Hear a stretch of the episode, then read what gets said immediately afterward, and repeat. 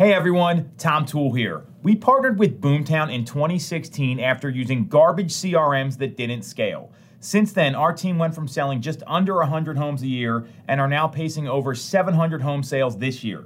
There is no way to build your business in a sustainable and repeatable way without a CRM like Boomtown. To check out Boomtown and see how you can score $750 in free digital advertising, visit boomtownroi.com slash 5am call. That's boomtownroi.com slash 5am call.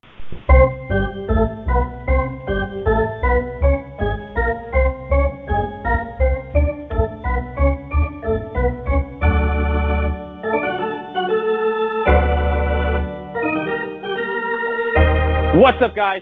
Steve Zogany, Philly's real estate agent with Tom Toole Sales Group. I just wanted to reach out to you guys because today, on Tactical Tuesday, we're going to be talking about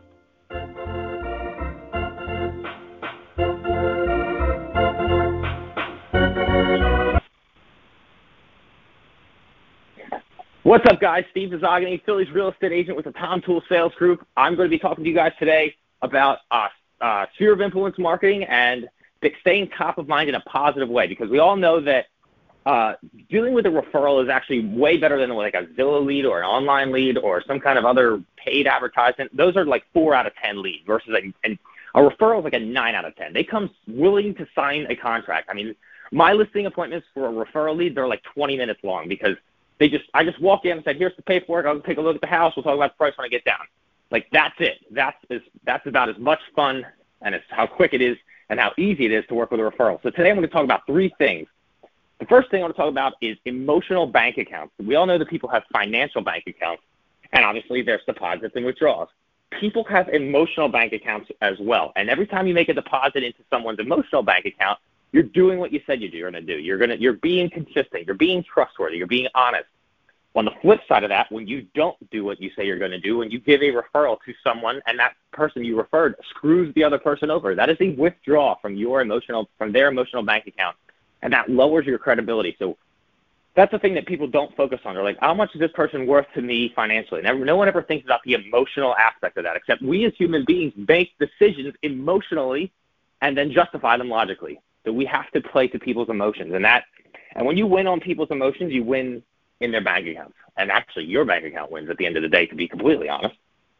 The second thing I want to talk about is gift giving. It's something I've actually taken up since the beginning of 2022, and the and the ROI on my gift giving so far in 2022 is 8.1 uh, to one.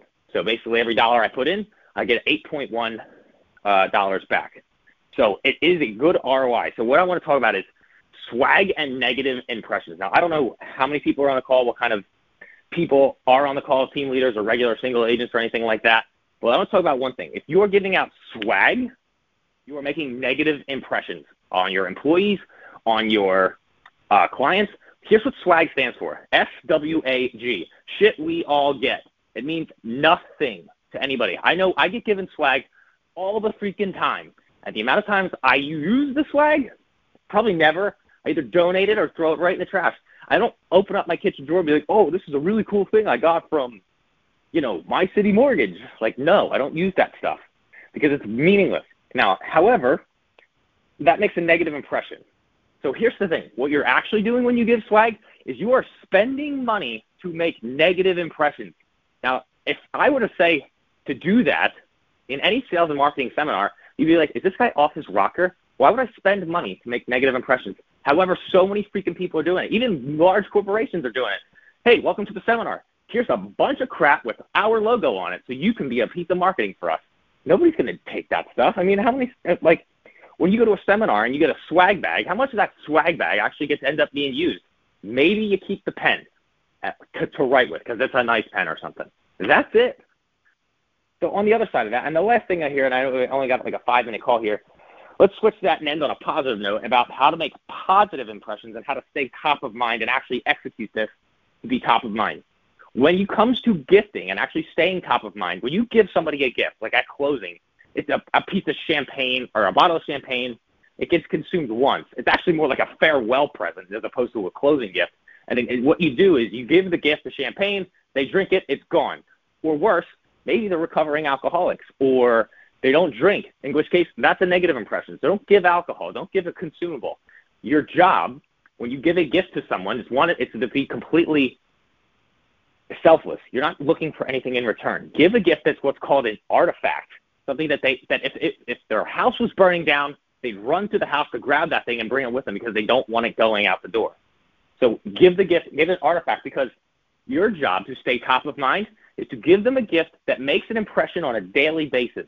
Give them a customized, personalized cutting knife, like a knife from Cutco or something, or give them a mug that was engraved with all of the things that are meaningful to them, like their their six kids they have and their dogs and their core values, and like a mug like that would never be thrown away. It'd probably make them cry, honestly.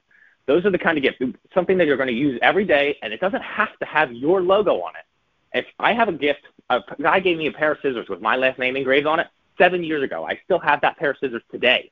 And guess what? My his logo's not on it. My last name is on it, and I know exactly where it came from. I know who gave it to me, and it's a world class piece of scissors, or the best scissors I have. And I'm here talking to you about it seven years later because of a pair of freaking scissors. So talk about making an impression in my daily life for the last seven years. That guy lives in my brain now. So it doesn't have to be a crazy expensive gift. It just has to be something of world class. So just look to give gifts that make an impression on a daily basis. And and that's how you live inside your client's mind. Give gifts catered to them, all about them, not about you, and live inside their mind on a daily basis rather than, you know, just kind of trying to keep up with it and trying to, to make an impression when you have to and don't give them swag. So, guys, I hope you guys got a lot out of this. It's uh, Tuesday morning, so you got the rest of the week to kick some ass. So, good luck, and I'll talk to you guys soon.